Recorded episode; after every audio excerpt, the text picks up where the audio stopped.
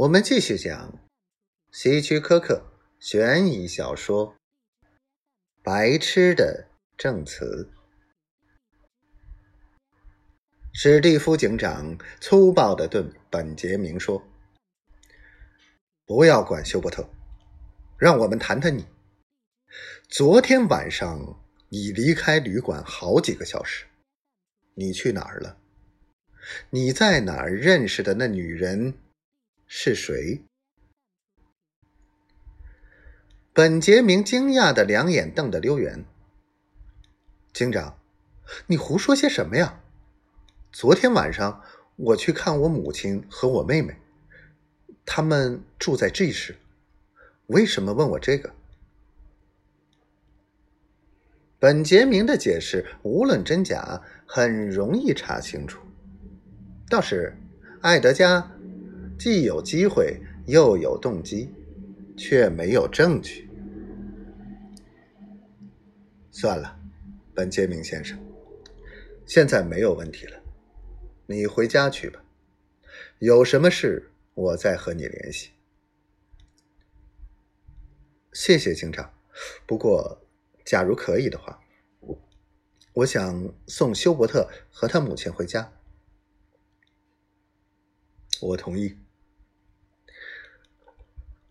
史蒂夫警长提高声音说，他迈着沉重的步子回到办公桌前坐下来，面对着垂头丧气的艾德加和他那火冒三丈的太太。他说：“艾德加太太，你可以暂时留下来。现在，艾德加，我们开始谈话。你杀害了本杰明太太，从头开始说。”“我没有杀他，警长，我已经说过，我还要再说，我没有杀本杰明太太。”“晚安，警长。”一个孩子的声音从对面传来。警长抬起头，看见本杰明和休伯特在门边。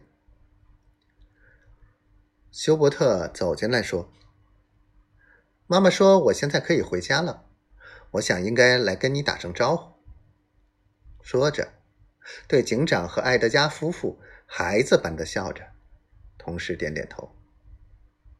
“艾德加太太，你好。”他讨好地说，“我希望艾德加先生的感冒好些了。”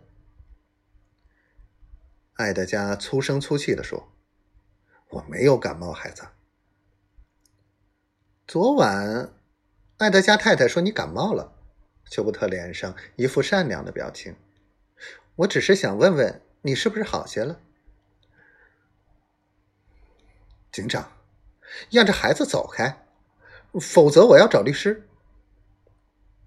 警长举起手说：“先别着急，艾德加太太。”他转过头去问那小伙子：“好好想想，休伯特，艾德加太太什么时候告诉你她丈夫感冒了？”当那孩子清晰的叙述时，艾德加一直用手蒙着脸。休伯特说：“昨天晚上，他从海伦的车库里出来，跟我说，艾德加先生感冒，下雨不能出来遛狗，他不得不牵狗散步，而且他的手也被什么东西碰伤了，我还以为他是因为爬树弄伤了手呢。”艾德加太太火气消失了，脸色苍白的招认，是她杀害了她丈夫每晚偷看的女人。